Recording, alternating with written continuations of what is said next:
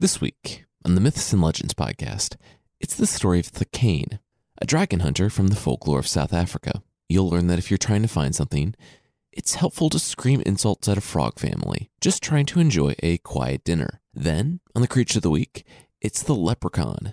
And if a guy shows up at your house riding a sheep side saddle and dressed like he's going to the Renaissance Festival, do not let him hold your baby. This is the Myths and Legends Podcast, episode 53 Crocodile Tears.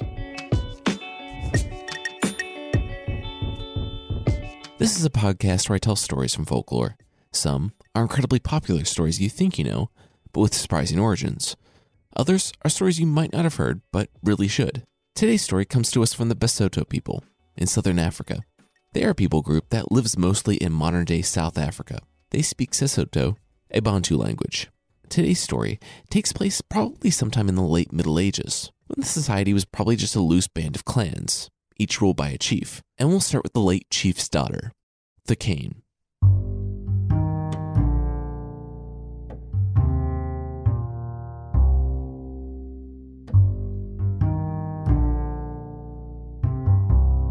The Thakane's brothers were the worst. Their father had died last year. It happens to literally everyone, and life in the village moved on. A new chief was chosen, and the old revered and then mostly forgotten, except by the three children he left behind, who were now forced to fend for themselves. Luckily, Thakane was there. She was the older sister to her two brothers, and she became their father, their sister, and their mother on the day that he died. She cleaned, collected and ground corn, left early in the morning to get water, made sure her family had food, a home, and a future. Her brothers hunted sometimes, and she was the one who had to clean, dress, and cook the kill after they threw the dead animal down in the house later in the day. It would have been annoying, but the time was finally here for them to become men. They had been at warrior school for five months, and today was their graduation day. It was a rite of passage, and today was the day that Thakane's responsibilities would be over. She arrived at the grass huts with the customary cloaks and shields she had made for them. It was something that fathers did for their sons, but Thakane had to do it since her father had died. She had been proud of making the shields and cloaks. It meant that she saw her family through this difficult time, and they had survived this devastating loss. Except that her brothers, remember, were the worst. Shepherding her family through this dark time and doing the jobs of three people, well, that was apparently not enough. The brothers refused to leave the huts, unless she came back with different cloaks and shields. They were the sons of an honored chief. Some leather shield made by a woman was a disgrace. She rolled her eyes and gritted her teeth. What? Yeah, they said. Leather wouldn't do. They would only leave these huts with a glowing dragon skin cloak and shield. Okay, seriously, what? Thakane asked. She rubbed her forehead. Okay, and where am I supposed to find that? On a dragon, probably, her brothers replied. No, no, I am not doing that, Thakane said, clearly frustrated. They looked her square in the eye and said, That's what father would have done for them. If there was a way to slam a door in a grass hut, they would have done it. She would have refused, but that last comment about her father cut her to the core. She had loved and respected her father as much as her brothers. She knew that if anyone could bring back a dragon skin cloak, he could have. Now that he was gone, his responsibilities fell on her. And though it was extremely ridiculous and selfish, she felt as if she was a failure if she let this task go unfinished. She took a deep breath. She would do it. She would honor her father's legacy and complete this extremely unreasonable request. She would kill a dragon for her brothers.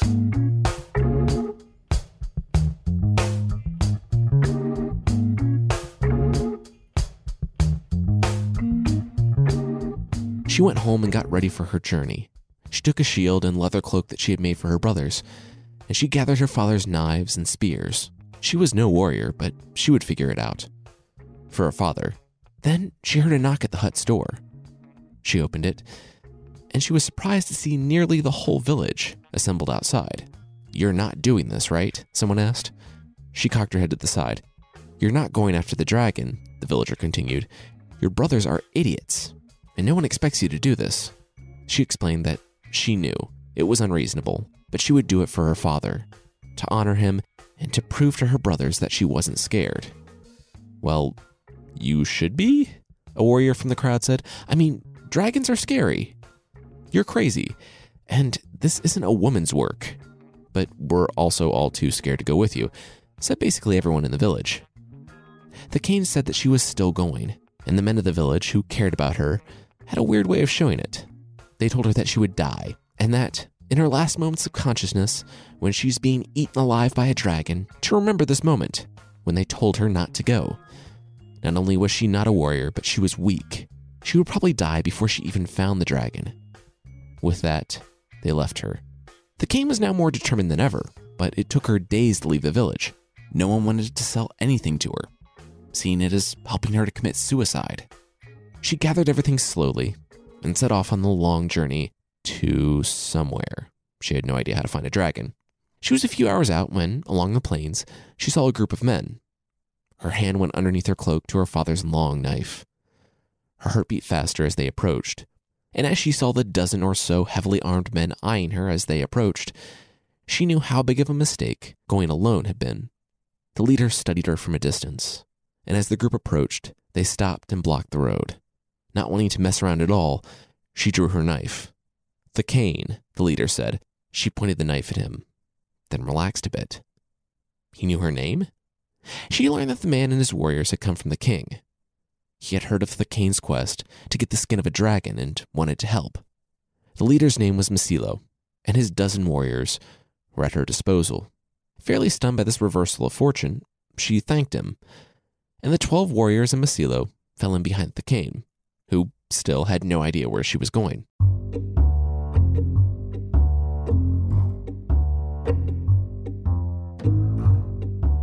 Remember, the knew nothing about dragons, but lucky for her, the warriors knew next to nothing about dragons. They knew that dragons lived in the water, but that's really it. They brought bits of a slaughtered ox with them because they wanted to have something to lure it out of the river. And so they handed her a sack full of ox bits, the very worst trail mix, and walked to the river's edge. Coming to the river, they began shouting insults at the dragon. The stories don't say what the insults were, but maybe they said that the dragon was the type to finish the milk, but to put the empty carton back in the fridge you know, really mean stuff. Or that the dragon points at things on your computer screen, but actually touches the screen. Or that the dragons leave one square of toilet paper on the roll instead of just replacing the roll. Or maybe they just said the dragon's mother was a hamster and its father smelled of elderberries. We're not sure. They sent a confusing message by throwing bits of the ox, a treat for the dragons, into the river. And it wasn't long before a creature came from the depths to confront them. Bullfrog came out of the river and said, hey, guys, I wasn't going to say anything, but the dragons don't live here. Just me and my frog family. The dragon's farther down the river. Now, if you don't mind, we're trying to have dinner, and we really don't like strangers screaming insults at us while we eat.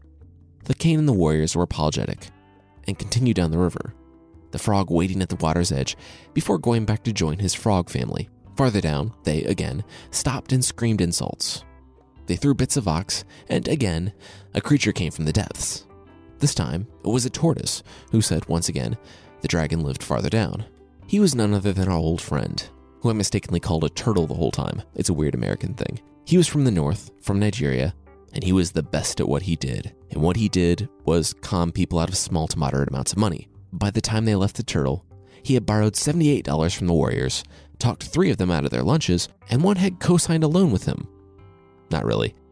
The group continued to have uncomfortable encounters with amphibians and reptiles as the morning bled into the afternoon and then the evening.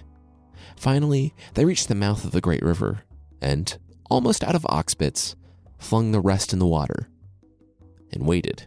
Everyone was resting as it neared dusk. Then, one of the warriors leapt to his feet at the sight of something in the river. It was a head of gray hair. And then they saw gaunt and wrinkled claw like hands and then a stooped body. The dragon hunting party stood there warily. She was just an old woman who had risen from the river in darkness. What was there to be afraid of except all of those things? Finally, Thakane stepped forward and asked if the old woman knew where the dragons were. Seaweed hung from the hand of the old woman as she brought it up to Thakane. The cane shirked back, but the old woman just pulled her own hair aside, revealing a kindly face. She was just a sweet old woman who lived in the river. Thakane asked again if she had seen the dragons, and the old woman said, Yep, just a few days ago, actually, when they went rampaging through my village, eating everyone but me. Thakane gasped and apologized, and the old woman continued. The dragons had tried to eat the old woman, but they hadn't been able to. Apparently, when you work hard for years and years, your skin actually becomes hard. They tried to bite her, but after about 15 minutes and a few cracked teeth, they let her go. The old woman now got to hang around her abandoned village and cook for the dragons. That's right, kids. Work hard your whole life, and not only will you get superpowers, but you might live long enough to watch everyone you've ever loved die violently right before your eyes. The old woman broke down, and Thakane consoled her. Thakane said that they were here to get a dragon skin, and that meant that they would need to kill them, and they'd free the old woman. The woman said, You don't stand a chance, but Thakane insisted and begged the old woman to take them to her village. The old woman finally agreed. The village was like the place where Lancelot of the Lake grew up, in that it was underwater, but not. It was like a normal village, just in water, but you could still breathe and you weren't like slowed down or anything. Thakane and Masilo followed the old woman down to her village. And it was as they expected. Half of the houses had been torn apart, and those that hadn't had blood smeared on the doorways and windows. Then they saw the light. It was shining bright, like a metal reflected in the sun, and it was descending on the river above them. The old woman began panicking, telling Thakane and Masilo to hide. The dragons were coming. Thakane and Masilo scrambled, but the old woman led them into a pit and then covered it with reeds and soil. Up above, they heard dragons land on the ground. It was like a herd of oxen stampeding over them, and even with the layer of earth and reeds, the light from their skins still shined through. The dragons were basically flying crocodiles with glowing skin, which, I mean, it's barely a dragon, but a flying crocodile is probably the most terrifying type of crocodile. They landed, blood smeared on their mouths from their hunt just now, and their eyes widened. They took a deep breath. People. They told the old woman that the stink of humans was all around. They demanded to know where the people were. The woman said, Oh, yeah, my loved ones, they're still everywhere. Like literally everywhere in pieces. You guys left a lot of bodies strewn throughout the village and won't let me bury them, which, on top of tragic, is just wasteful. The dragon said no. There were others. They dropped down to all fours and sniffed and sniffed, but the smell of fresh humans was getting mixed up with the now very pungent odor of the dead humans. Soon, they were tired from their hunt and from the full bellies of what they had found, and they couldn't even stay awake. They would figure out this human problem when they woke up. The dragons fell asleep where they were, in different spots in the village. Fifteen minutes later, the old woman came to the edge of the pit and brushed the dirt aside. She had changed her mind. They couldn't fight the dragons. They had to leave now. When Thakane emerged from the hole, she had to shield her eyes from the light. Even asleep, the dragons were brighter than the moon. There were three of them, in different spots around the village, and they were massive. They were so much larger than Thakane had thought. She knew she wouldn't be able to fight them. She agreed to leave. As they made their way to the edge of the village and back to the steep bank to come out of the river, Thakane saw the third beast, far from the others. It was snoring. She looked at the thick, powerful tail, the teeth coming out of the jaws, and the hard reptilian skin. She would have died if she fought it. She realized this now. But then she noticed that right now, she didn't have to fight it. Her hands immediately became slick with sweat. If she judged wrong, this would be it for her. Her villagers would be right. She gritted her teeth. She needed to do this. If only for her. She slipped her knife from her belt and crept toward the dragon. You probably knew this, but saltwater crocodiles have the strongest bite on the planet, with 3,700 pounds per inch. The catch? They are remarkably unbalanced, and the muscles to open their mouths are extremely weak. If a croc's mouth is closed, you can keep it that way with just a rubber band. Masilo saw what Thakane was doing, and he also saw that it was too late to stop her. He did the next best thing and shirked behind the old lady with the unbreakable skin, as Thakane made the bravest or stupidest decision of her entire life. She sidled up next to the dragon crocodile, took three deep breaths, and slid her hand over its jaws. She clamped down on them and held tightly, and then she saw its eyes snap open. Unfortunately for the dragon crocodile, Almost simultaneously, when she grabbed him by the snout, she plunged her dagger deep into its neck and did not stop sawing. The dragon lurched and rolled onto its back, but Thakane didn't let go, knowing that her grip was the only thing that kept her head from meeting teeth and thousands of pounds of pressure. She rolled with it and kept hacking at its neck. It tried to whip her with its tail, but she held on.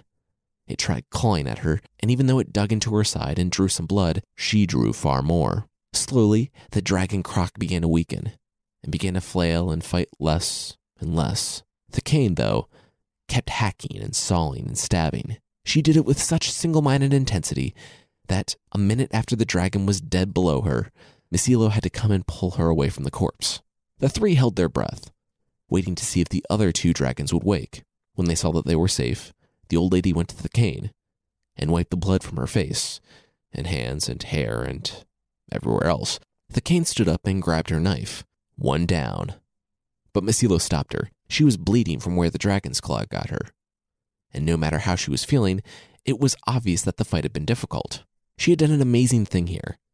But she had also gotten very lucky. They had to go. Thakane sighed. He was right. The old woman quietly tore some strips from her clothing and bandaged Thakane's side. Thakane stood.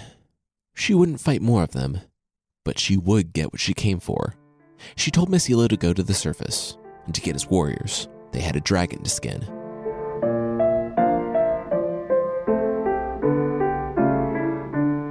And after the break, we'll see that there are still two more dragons who are not exactly thrilled about their friend's death. And that will be right after this. This week's episode is brought to you by Movement Watches. Do you know what's fun? Getting your holiday shopping done with weeks to spare. You know what's not fun? Holiday shopping, for me at least. With Movement Watches, that stress and gift giving anxiety can melt away with the press of a button. Really, though, check out the site. The watches are excellent quality, look and feel high end, but they start at just $95. And they even have a gift guide with suggestions and boxes for men and women. I have a movement watch, and I've been getting compliments ever since I put it on. It looks like one of those super expensive watches at the super crowded department stores, but again, they start at just $95. It has a classic design, quality construction, and a cool minimalist style. Mine is a clean metal timepiece with a genuine leather band, and the crafted detail is apparent, even down to the smallest element. And you can get 15% off today with free shipping and free returns by going to mvmtwatches.com slash myths. I love the watch and it has a really clean design. Now is the time to step up your watch game. Go to mvmtwatches.com slash myths. Join the movement. This week's episode is brought to you by Blue Apron. I've watched cooking shows in the past where I'll see people making these delicious meals, so I'll try to find a comparable recipe, and then the ingredients. And then I'll see that I need a $10 spice that I'll use once, and that I'll have a ton of leftover ingredients. And that's when I usually just scrap the whole idea and make the same thing I always do. Not so with Blue Apron. You can make these awesome, delicious, and exciting sorts of meals without the hassle because Blue Apron sends step by step recipes and fresh ingredients right to your door every week. These recipes are amazing, and the ingredients are fresh, seasonal, and sustainably sourced. You can spend time with friends and family making delicious meals for under $10 a person, and I found that most recipes only take us about 30 to 40 minutes. This December, I'm making roast pork and braised cabbage with barley and glazed apples, Thai green coconut curry with sweet potato and jasmine rice, and brown butter and chestnut gnocchi with Brussels sprouts and pea shoot salad. And you can check out this week's menu and get your first three meals free with free shipping by going to blueapron.com slash legends. You will love how good it feels and tastes to create incredible home cooked meals with Blue Apron. So don't wait. That's blueapron.com slash legends. Blue Apron, a better way to cook. All right, now back to the show.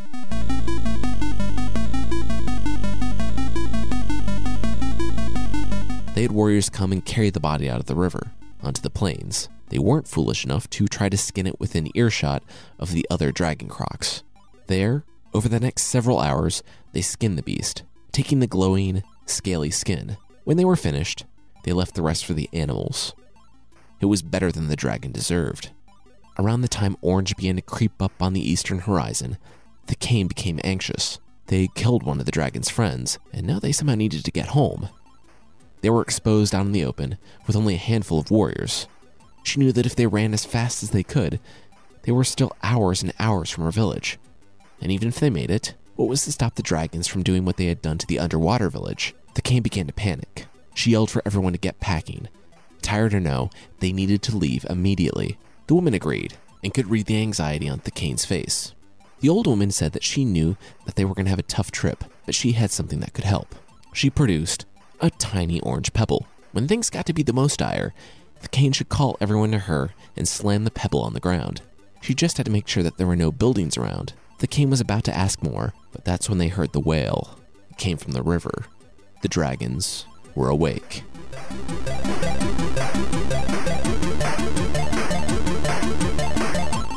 The dragons were playing with them. They had spotted Thakane, Masilo, and the warriors just 10 minutes ago, and they saw the glowing skin at the Thakane's bag. They already knew that they would eat the warriors. Slowly. And then they would eat the young woman, who had their friend's skin, last. For now, though, they just drifted on the warm morning updrafts of the wind, watching the humans below panic, run, and tire themselves out, making sure that there wouldn't be any fight left in them when the dragons finally descended. Then they would take and crush them one by one until only the young woman remained. Nearly an hour later, the runners were beginning to slow, and the dragons were beginning to salivate. The warriors could see one dragon drifting above them, lazily, its shadow ominously cast on them, and then they heard the sounds of wings beating behind them. Thakane turned her head and saw the dragon, mouth open, diving for them. Do it now, the old woman yelled, and Thakane remembered what she meant the orange pebble. Thakane screamed for everyone to stop, and while they were distracted, she slammed the pebble on the ground. Stone walls shot up around them, and the ground transformed from dirt to stone. Then they began the climb. Thakane, Masilo, the old woman, and the warriors were in a room, and a stone tower was growing underneath them. They felt the tower shake, and Thakane rightfully assumed that it was the dragon that was diving, slamming into the wall below them. Then she looked up to the other dragon. They were climbing, and the tower was growing so quickly that the dragon above them didn't have time to get out of the way. Thakane saw, and everyone heard, the dragon's neck crack against the top of the stone wall. He stayed there, pinned just for a moment by the force of the rising tower, but then, limp and unconscious, he fell. Thakane rushed to the window as the tower slowed. She could see the unconscious dragon tumbling down through the sky before slamming on the ground. He would never get up again. The dragon that was diving at them, the one that had prompted all this, though, was probably still alive, as far as Thakane could tell. It had just hit the mountain, but she could kind of see it twitching. Then she noticed how cold it was. She could see her breath, so far up in the air, and the hunters, the old woman, and Masilo were huddled together for warmth. In the center of their chamber, at the top of the tower, was an altar, and on that altar was the pebble. Thakane's teeth chattered, and she shivered as she made it to the altar. She plucked the pebble. As soon as she did, the stone began returning to it. In strands all around her, the pebble sucked up the tower as they slowly returned to the ground.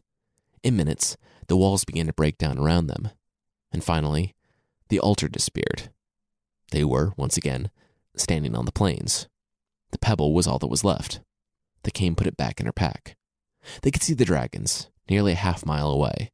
A mountain had sprung up under the tower, and the dragon that was still alive had crashed into the foothills. Thakane thought about it, but she knew it would be folly to try and go kill the dragon. If he regained consciousness before she made it, she would be vulnerable.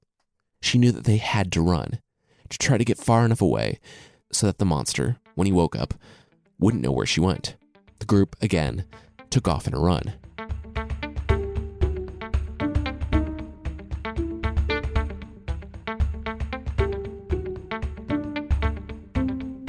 Without frequent stops along the river or tortoise con artists, the trip back to the village was much faster. Also, running helped. Everyone was drenched in sweat, their legs jelly, and they felt like they couldn't go on. Then they saw Thakane's village. They would get there and get indoors, and maybe, just maybe, the injured dragon would pass over them if he came this way. The people of the village came out when they saw the running group about a quarter mile away.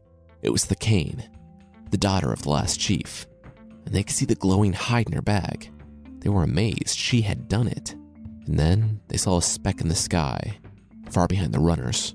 Thakane heard screaming and saw the village pointing at the sky. She allowed herself a look over her shoulder and saw the dragon. It was still far off, and it was bobbing and weaving painfully in the sky. it was injured.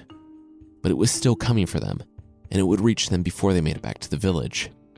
Thakane put her hand in her bag and was about to yell to her warriors to come to her, but the old woman grabbed her arm. She couldn't do that here. The tower was too high and the mountain below it too wide. They would be safe, but it would utterly destroy the village. Thakane sighed, put the stone away. She stopped running. The warriors, the old woman, and Masilo stopped too, and they followed Thakane's lead when she took a spear off her back. They turned to face the dragon, quickly descending. Thakane barely knew how to use a spear, but she and her warriors would fight this thing, and maybe she would be able to save her village, even if it cost her her life. They could see the dragon's bloody mouth, broken and missing several teeth from the collision just hours ago. It was smiling and salivating, though. It knew they couldn't win in a fight, and it was very much looking forward to making this woman, who had taken two of its friends, suffer. The dragon put its wings back and started to dive, with its mouth open and claws out. Thakane and the warriors gripped their weapons and braced themselves for a fight. The old woman just stood there. Remember that she had really hard skin. She'd even been one of the dragon's mouths before and was in virtually no danger now. Thakane's heart, though, beat faster and faster. The dragon was almost here. It was time. And then it wasn't. She heard a gag, a half scream, and the dragon veered off in flight, hitting the ground hard and skidding to a stop. Thakane was confused, and when the dust cleared, she could see the beast coughing and clawing and bleeding from the throat. Then she saw what had done it her village, the people that had laughed at her and berated her for doing a man's work and who had ultimately abandoned her to do this quest alone. Well, they were behind Thakane and her small band of warriors. One of them had thrown the spear that lodged in the dragon's throat at the last minute. That's what had caused it to veer off and tumble to the ground. And they kept peppering it with arrows. The village had come to help Thakane, after all. The dragon got the spear out of its throat and struggled to its feet. Arrows were sticking in its hard skin and the ground all around it, as a few more spears found their target. And then the dragon heard the dogs. Bones broken from its collision with the tower, and bleeding from a dozen places, the dragon could see the hounds running at it, their eyes hungry and their mouths salivating. The dragon scrambled away, running as fast as it could before flapping its wings and taking flight. A cheer rose up from the village as the dragon disappeared into the sky, and they ran to greet Thakane.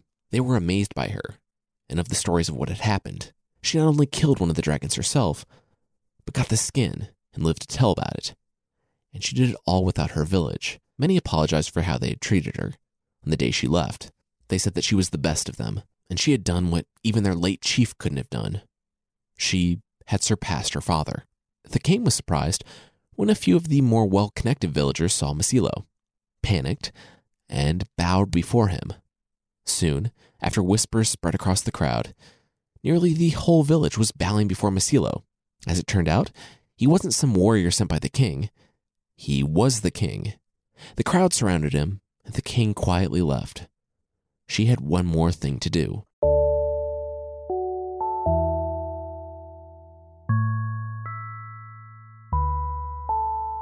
Thakane didn't sleep that night.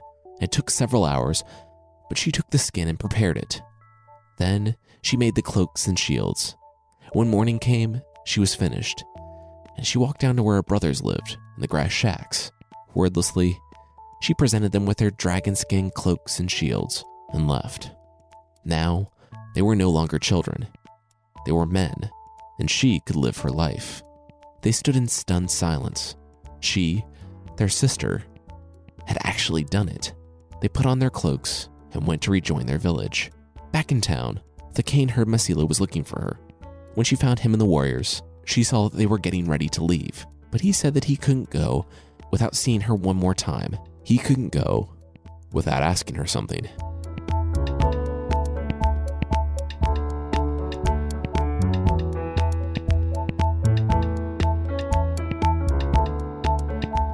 She said yes, and left her village as the future queen. At one point, she had been the daughter of a chief, and she could be assured of a life of comfort. Then, tragedy and hardship struck, and she felt trapped, doing the roles of three people and caring for her ungrateful brothers. Now, she would be the queen. She had fought dragons, been higher in the sky than anyone not wearing faulty bird wings, and led her brothers into adulthood. She had seen so much, and the world outside didn't seem so big or so intimidating. And for the first time since she lost her father, she was excited for what came next. The old lady presumably stayed with the village. Seeing as her tower had killed one dragon and injured the other, the dragon did not want anything to do with the women of that village. The dragon never came back. There were easier villages to eat. We don't know anything about what happened to Thakane after she left with the king. That being said, she just took on three dragons, so she was fairly confident in her ability to take whatever life threw at her. One story I read was pretty critical of Thakane, kind of chastising her for going along with the society's views on the inferiority of women, while directly contradicting those views by going on an epic dragon hunt alone. I disagree and I framed it differently. I mean, yes, she was kind of trapped and went along with the system, but I like how she kind of played the system by its own rules, did better than any guy in the story, and came out on top, despite the bad situation and the village's opinion of her. Next week, we're starting with the Epic of Gilgamesh, the number one most requested story I get. It's beyond ancient, roughly 1200 years older than the Trojan War, and we'll see that people then, like now, had fears about life and death and what it all means. But there's also a pagan super cow and large, hairy, naked strangers, so that will keep us from getting too deep and philosophical. I want to say thanks to Pretty Colorful, EJ Inc., Hunter B404, New Fan Nina, Third Year War, D Phillips 44, Wolf Lover 16, Tiff Liz Cork, The Bombsicle, Molo the Bibliophile, Death Star 398, Liana Bat, Kells K, S Black 89, and The Crab Apple for reviews on iTunes. Thank you all so much. I really appreciate it. If you'd like to leave a review, iTunes is the best place, and you can find the show there at itunes.mythpodcast.com. Also, there's a membership thing on the site. For less than the price of a flux capacitor car charger, you can get extra episodes, source pack ebooks, and ad free shows that probably won't malfunction and send a teenager back to 1955 to have some troubling interactions with his parents. Check out support.mythpodcast.com for more information on the membership.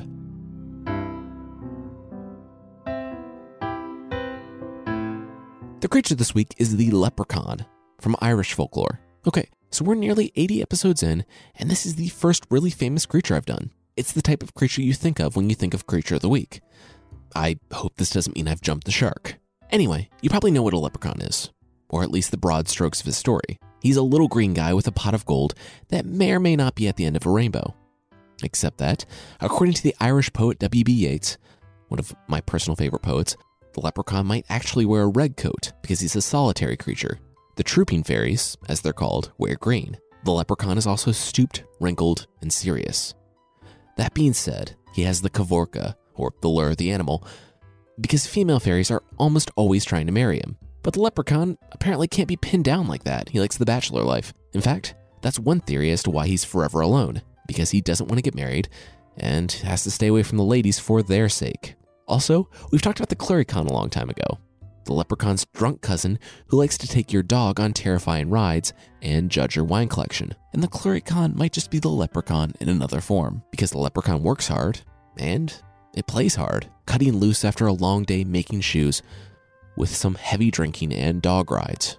That's another thing about leprechauns. They make shoes. I found that their immense wealth is either from finding pots of gold buried around Ireland or because they make a lot of high quality shoes at competitive prices. People are always trying to get their gold too. And if you capture it, you can force it to give up its treasure. Growing up, I vaguely remember making leprechaun traps in school, and I looked it up and it's apparently a thing. I don't remember the traps exactly, but the whole thing is that the leprechaun is quick and invisible, and if you caught it, you would get his gold. Spoiler alert, no one ever caught a leprechaun. What I think is funny is that we're really just teaching kids to shake down creatures who got their money from hours upon hours of hard work. Really, we were just trying to capture the creature to rob it. But they wouldn't have come around the schools anyway, because leprechauns from folklore apparently hate schools and teachers, because teachers are educated and discourage belief in leprechauns. Unlike a very interesting horror movie series, the leprechauns will not hunt you down and murder you if you take their gold. They'll probably just get back to work putting their lives back together after you rob them of their savings. They aren't bad creatures. I mean, they aren't necessarily good, but they aren't like Warwick Davis's leprechaun from the Leprechaun movies. I have to plead ignorance on pop culture leprechauns too. I've read that many modern depictions of leprechaun are little more than just a bunch of Irish stereotypes shoved into a little green suit. They are pranksters, but they seem to be the mostly non murderous, non child kidnapping type, which is always a breath of fresh air.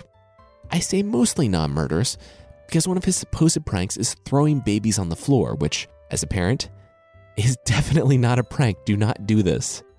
Other fun things he will do is make flames creep from your fire into the house and watch you get up in a panic to put them out or not catch on fire yourself, which slightly better than throwing infants on the ground, but still pretty terrifying. He'll also make pots boil over and put out the fire, and then you'll be unable to use that same pot to bring water to a boil, which is just super annoying. One writer of Irish folklore talks about the leprechaun being about three feet tall and riding a sheep.